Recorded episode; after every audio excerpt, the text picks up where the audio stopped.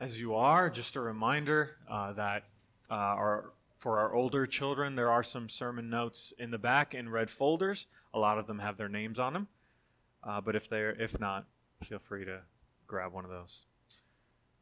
Here we are in the last sermon of, of Matthew. We are ending the book. This is our the end of our three-year journey, our hundredth sermon. I'll pretend like we planned it that way uh, and take full credit for that. But uh, before we get into the word, let me let me pray for us and um, ask for ears to hear and hearts that would be changed. Dear Lord, shape us by your word. Help us not to come to, to Scripture uh, insisting on our own presuppositions and, and biases. Help us to be shaped uh, by Christ, by your word. If our lives and our hearts and our minds are, are doing not what you command in Scripture, help us to change. Help us not to justify. Help us not to seek to change Scripture. Help us not even to ignore it. Help us to, to change by the power of your Son and Holy Spirit, in whose name we pray. Matthew chapter twenty-eight, verses sixteen to twenty. Hear now God's word for his people. Now the eleven disciples went to Galilee, to the mountain to which Jesus had directed them. And when they saw him, they worshipped him, but some doubted. And when Jesus came to them, and Jesus came to them and said, "All authority in heaven and on earth has been given to me. Go therefore and make disciples of all nations, baptizing them in the name of the Father and of the Son and of the Holy Spirit, teaching them to observe all that I have commanded you, and behold, I am with you always to the end of the age." This is the word of the Lord. In, uh, in military jargon, Uh, you've heard the, the phrase D-Day, but, it, but it's actually more commonplace than that. In military jargon, the, the D in D-Day stands for day. So if you're following along, it means day-day. Day-Day was a, was a way to designate an, an important the, the beginning of an important military operation. It was the start of an important military operation. Operation, but of course, though there were many D-Days for many operations, there's one D-Day that stands above the rest. On June sixth, nineteen forty-four, U S, British, and Canadian and other troops stormed the beaches of Normandy, an operation codenamed, and I'm not making this up, Operation Overlord. Just epic. A day we now know as the D-Day. Though World War Two was not finished that day, it was effectively won. That's why we remember it. There were still battles to be fought, but the war was essentially over after that victory. I would suggest to you there have been many biblical D-Days, especially in the life of, of Jesus, many milestones, right? The birth of Jesus, his perfect life, his death on the cross, but one day stands above the rest, so much so that we have our own name for it. We call it Easter. On that Easter day when Jesus rose from the dead, the, the war was won. Death and sin and Satan were defeated, and yet there are still battles to be waged. We still have a mission to fight for.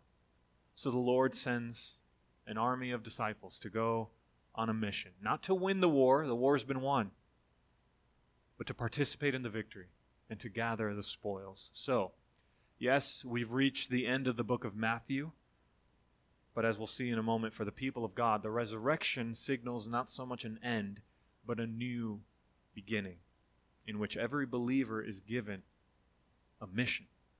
And what we'll see this morning is that the what we'll see this morning is the power of the mission, the purpose of the mission, and the promise of the mission. So we start in verse eighteen, where Jesus says, All authority in heaven and on earth has been given to me. That is the power of the mission. But for that to make sense, you have to know your Old Testament. You have to know what those hearers would have heard, and they would have heard Daniel chapter seven. In Daniel chapter seven, Daniel speaks of four great beasts. This is the context of what you're seeing. And those four beasts represent kingdoms that are opposed to God. Men and, and kings and rulers and nations that were trying to exert their will rather than God's. But in the midst of this vision, Daniel sees one like a son of man. And this one like a son of man came to the Ancient of Days and was presented before him. And to him was given dominion and glory and a kingdom that all people, all nations, all languages should serve him. His dominion is an everlasting dominion which shall not pass away, and his kingdom one that shall not be destroyed. The one who was promised has come. The one who seemed to have no power on the cross has been given all authority, all power. The one who looked defeated has emerged victorious. And look how cleverly Matthew brings his, his point home. If you're looking at your verses in front of you, you see that all authority has been given to him to make disciples of all nations, so that we would teach them all that he has commanded, and he is with us always, all the time. All, all, all, all. Over what does Jesus not have authority? Nothing. Jesus has all the authority. What does that mean for us? Um, have you ever have you ever played chess online? I'm the only nerd. Okay. Um, well, if you have, and, and you're just scared to admit it, um, there, there's an indicator that, that you only get when you're online, uh, and, and it's it's real life feedback. It's it's like um, my children with my parenting. It's just immediate feedback, a- and when you make a move, it, you know, it'll kind of give you like a smiley face, like, oh, nice move, or more often than not for me, you know, not not so good of a move. You should have done this instead. And, and as you keep playing along, what you'll see is eventually there's a signal for the end. There's there, there's this phrase that'll come up, and it'll say mate in, and it'll give you a number of moves. Let's say ten. Mate in ten.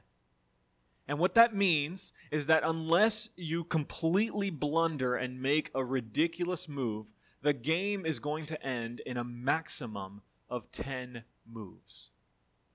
The opponent, if they play perfectly, if your opponent plays perfectly, they will still be checkmated in ten moves, maximum. The game's not over at that point. You still have at least ten moves to make. But effectively, you've won. Effectively, the game is over. Life is not a game of chess, but if it were, the resurrection signaled for Satan and for sin, mate in ten. Jesus has all the authority now. And one day soon, they will all be completely defeated. What does that mean for us? Well, does that mean our troubles are gone? All our troubles are gone? No. Does that mean Satan won't interfere in, in our lives and in our efforts to, to, to be holy? No. Does that mean that we won't face obstacles when preaching and living out the gospel? No. In fact, we're promised the opposite. We will face persecution. We will face obstacles. But in First Corinthians chapter sixteen, you have to know the context of First Corinthians fifteen. First Corinthians fifteen is all about the resurrection. Paul sings and shouts and rejoices in the fact that Jesus Christ has risen, and he outlines all of the implications. Death, where is your sting? And yet, in chapter sixteen, you know, kind of like that last chapter when he sends greetings, and, and we don't pay as close attention to these verses, but this is what he says. He says, I'm, I'm going to stay in Ephesus until Pentecost, because uh, oh, there's a wide door for, for effective work, and it's been open to me. And yet, he says, Despite Jesus Christ being risen, despite death having no sting, there are still many adversaries. We will still face obstacles. But let us not forget what, in fact, he did say in First Corinthians fifteen. This still rings true. He says, first of all, the sting of death is sin, and the power of sin is the law. Here's what that means. The reason death has power is because the wages of sin is death. Because you are a sinner, and no, I don't need to ask you, I know that already about you. Be- because you are a sinner, because you sin, and you were born a sinner, you have, you have wages to pay, you have a debt, there's a bill coming due. Your sins have consequences. Those consequences are death. And if you're left to your own devices, you have to pay that with your life. Ouch. Death stings. But how was the sting of death removed? The wages have been paid. Your sins have been forgiven. You, as a people, as a church, have been ransomed by Jesus Christ. Sting. Death has no sting anymore. Amen? That is the appropriate volume for that. Good job. Thank you. But what else, what else does Paul write? Right? He says the, the, the, the sting of death is sin and the power of sin is the law. But thanks be to God who gives us the victory. Not just that he was victorious, but he gives us the victory as well through our Lord Jesus Christ. Therefore, since Christ has taken away the sting of death, by paying our debt on the cross and rising victorious, you, brother and sister, despite the strength of your faith, despite how talented or, or gifted you might think you are or are not, you, in Christ, can be steadfast, immovable, always abounding in the work of the Lord, knowing that in the Lord, not in your gifts, not in your abilities, not in your talents, in the Lord, your labor is not in vain. That's the power of the mission. So we have to ask ourselves if we as a church or we as individual church members are seeking power or authority from other sources. Are we as a church acting as if the power of our mission comes from our, our social media strategy? If so, we're doomed. This local church, at least. Are we acting as if the power of our mission comes from the strength of our budget? Or how many people attend Bible studies? Or how effective our outreach strategy is? Individually, what are we living out? Are we living as if Jesus has all authority? Or have we stopped praying for that one family member, that one friend, who's just too far gone? They've just been living in sin for so long. I've tried talking to them about Jesus. It just, it's no good. I might as well save my breath. Have you given up on someone in your life? Maybe your child, your parents, your spouse. Because, look, it's been enough years. Our ways are set. Our habits are, are set in stone. This is just the way it is. You just got to put up with it. Whether you are that person or someone else in your life that you know, let me remind you of the good news of the gospel, Christian. In Colossians chapter two, Paul writes definitively and confidently that he, God, disarmed the rulers and authorities and put them to, over, to open shame by triumphing over them in Jesus Christ, in him. Whatever it is that you think has authority over your life, whatever it is that has authority over your life, Jesus Christ has defeated it. So whether whether it's internal, like unholy sexual desires, or anger, or anxiety, or straight up apathy, Jesus Christ has conquered that. Those things have no authority in your life. Jesus Christ nailed them to the cross and defeated them in his resurrection. Or maybe the pressure is external, like the pressure of fellow moms or news anchors or celebrities. Jesus has all authority. From him comes the power of our mission, not from anywhere else. All these other so-called authorities have an expiration date. They have a proverbial mate in ten. They might look like they have power. They might cling to dear life, but their defeat is coming. So, because of that, you have the power.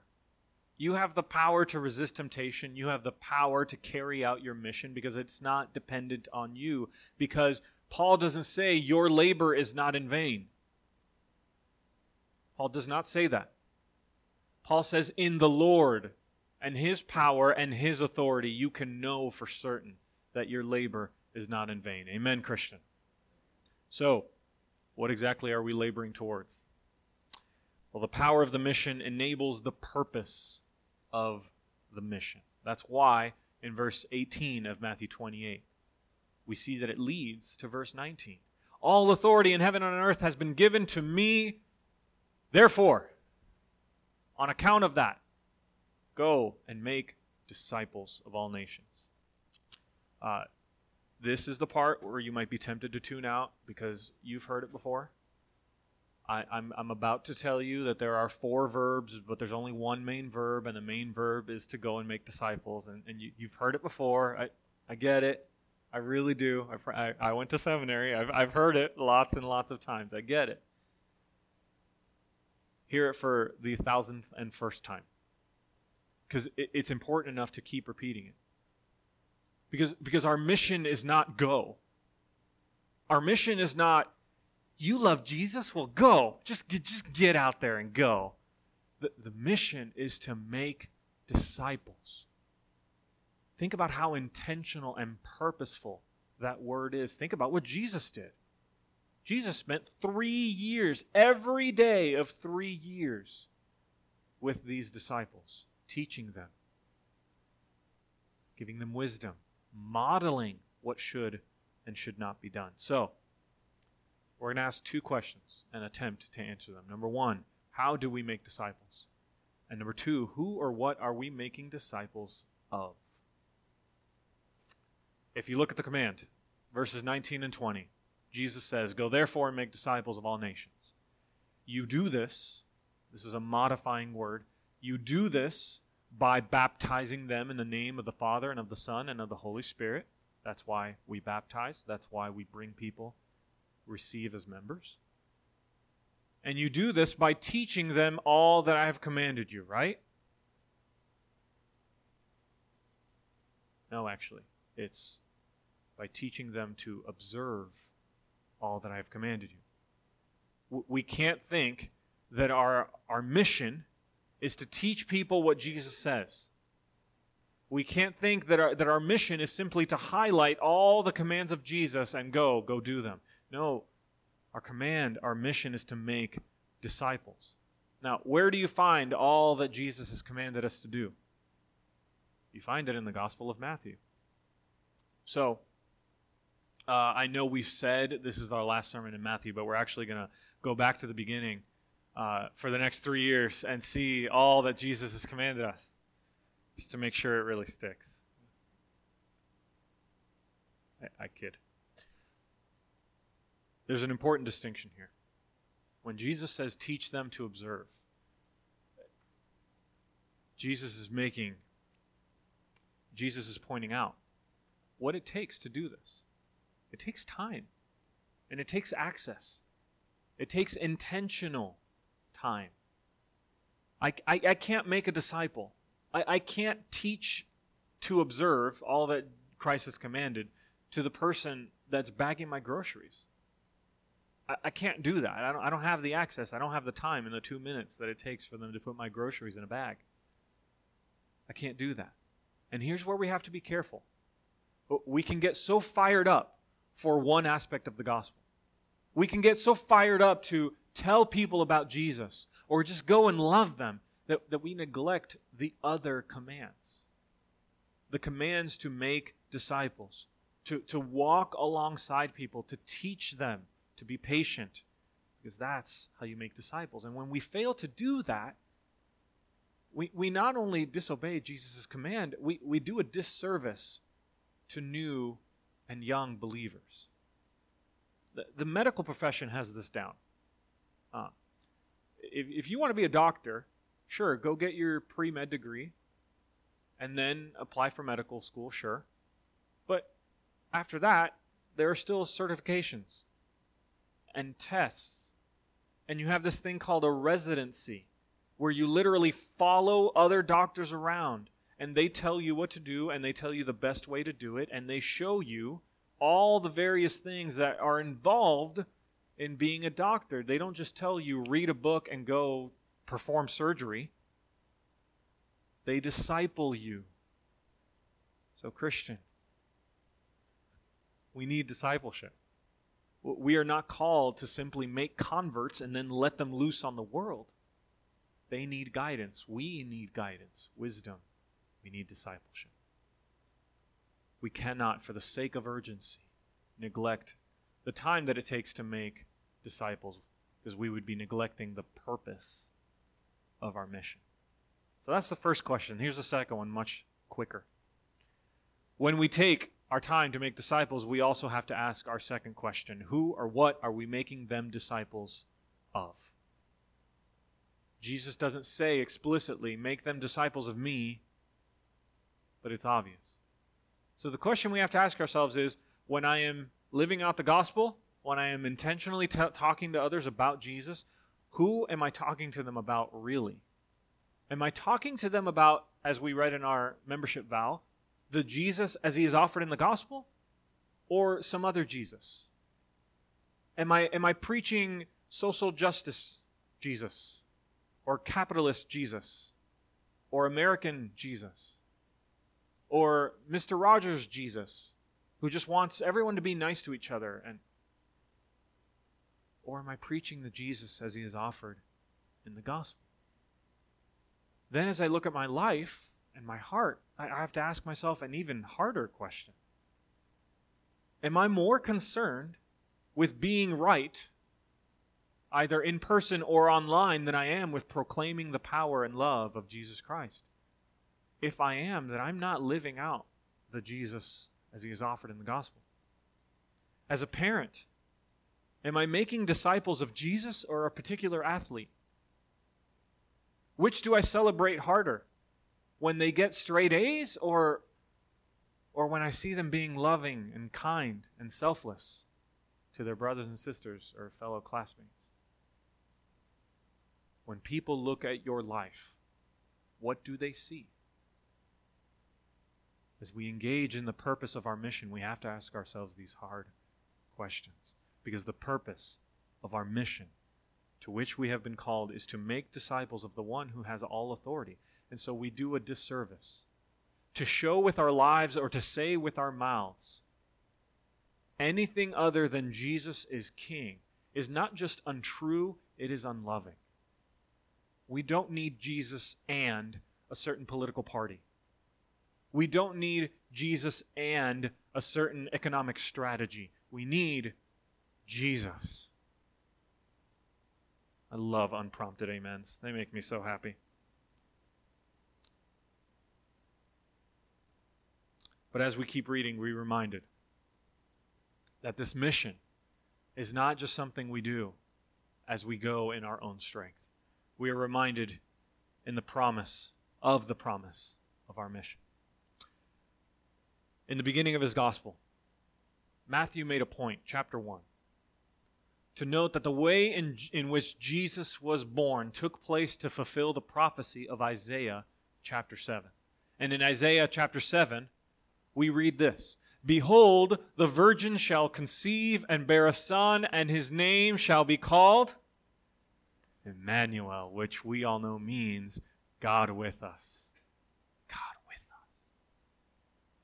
This isn't something where, you know, you just receive a certain amount of training and then, okay, go, you're on you're on your way. Good luck. I'll, I'll be here if you need me, I guess. Jesus is with us.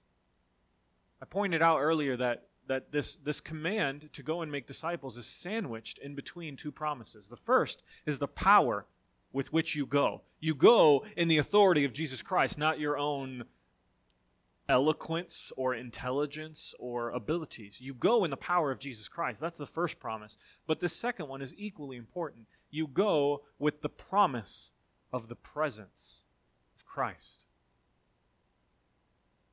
You go in the authority of Jesus Christ, just like an ambassador comes to a different country with the authority of the sending country. But the difference is, unlike an ambassador, you do not go alone. You go with, with Christ, or better said, Jesus Christ goes with you. What does that mean as we seek to carry out our mission? It means that our, our, our mission is not just for those who are uh, very eloquent. It's not just for those who have fantastic abilities. It's not for those who have never doubted. Because as Jesus says in, in Matthew twenty-eight, verses sixteen and seventeen, now the eleven disciples went to Galilee. And when they saw him, just to clarify, they saw the resurrected Jesus Christ. So, so when they saw him, they worshipped, but some doubted. Now, l- let's clarify what doubt means here. This isn't unbelief. They weren't wondering, you know, the, the, these aren't atheist disciples. That, that doesn't make any sense. These are disciples who love and follow Jesus, but they, they were just hesitant. Is this, is this really you? What, what do I do with this? So these are not all rock-solid men. Again, read through the book of Matthew. See how many times Peter failed. See how many times the disciples fail. You are not going in your own power and abilities. You are going in the presence of Christ. My children uh, illustrate this still well. When I ask them if they're having a hard time, uh, that's what we call it when they're disobeying. Uh, they're ha- when they're having a hard time, Uh, and I asked them to do something. They might hesitate and, and put up a fight, but eventually I give them the look. It's the teacher look. All the teachers know exactly what I'm talking about. It's not a tone of voice. I don't. I don't yell. I don't, you know, make mean faces. It's just a look. It's this look. You, you know. You, you know what it is. And and so after that, they'll obey. Usually, more often than not, they ask me this this question, right? It, they they kind of get this little pitiful voice, you know. Will you go with me? Right, go brush your teeth. Will you come with me? Because somehow, that makes it all better. Because when I'm with them, they, they latch on to, to my power and my abilities and my my presence. More often than not, my wife's presence, it encourages them, strengthens them, gives them the ability to do things they thought they couldn't do on their own, or that they actually couldn't do on their own. So, Christian, hear the good news of the gospel. You, you do not have to do this alone. This is something you are commanded to do. This is something you have to do, but it is not something that you are not fully enabled and equipped to do. We go with Jesus. How does Christ come with us? How is Jesus with us always? If he's ascended to the throne, he tells us himself in John chapter fourteen. He says, I will ask the Father, and he will give you, your the church, another helper, to be with you forever, even the Spirit of truth. Well, he, he's giving us a spirit, like how, how he's going to dwell in us and be in you. But how is that Christ being with us? Well, in Romans chapter eight, we see that this same Spirit is called the Spirit of God and also the Spirit of Christ. And in Galatians four, he says the same thing. This is the Spirit of his Son. Jesus Christ is with us in the Spirit. This is Christ's Spirit. He never leaves us because the promise of Ezekiel chapter thirty-six has been fulfilled. When God promised to his people that he would put his Spirit within us and cause us to walk in his ways and be careful to obey his rules. He goes with us to our workplaces, to our homes, to the city, even to the nations as we go and make disciples. So, as you seek to fulfill your purpose, which is to make disciples in your home, in your workplaces, in your school, throughout the city and even to the nations, remember the two promises that enable you and equip you to do this. You go in the power of Jesus Christ, and you go with the promise of His presence, which we have in the Holy Spirit. So, Christian, I, I leave you with this. The victory is won. Satan and sin are defeated. We, we see a proverbial mate in ten. It's over. He's with us every step of the way. So rather than burden you with guilt for not sharing the gospel enough, rather than, than making you feel ashamed for not being holy enough, let me remind you of the gospel that we are about to sing. We see it in the first verse of our next song. It says, "O church, arise. Put your armor on. Hear the call of Christ, our captain. Because now, those who once said that they are weak have the strength. They can say that they are strong, not in their strength, not in their abilities, not in how much of an evangelist they are, not in how personable they are, not in how extroverted or introverted they are, not in how holy or how unholy you are, in the strength that God has given us through His Son and through His Spirit. You have everything you need to do what God has called you to do." Amen? So let us go and make disciples. Pray with me. Dear God, thank you that you are a good God who equips us, who enables us, who strengthens us, who never leaves us, just like a good father, good parent never leaves their children. Thank you that we have everything we need. And so help us to go unafraid, unashamed, because you have all authority and you go with us. And so we pray this in the name of Jesus Christ, our risen Savior, and all God's people said. Amen.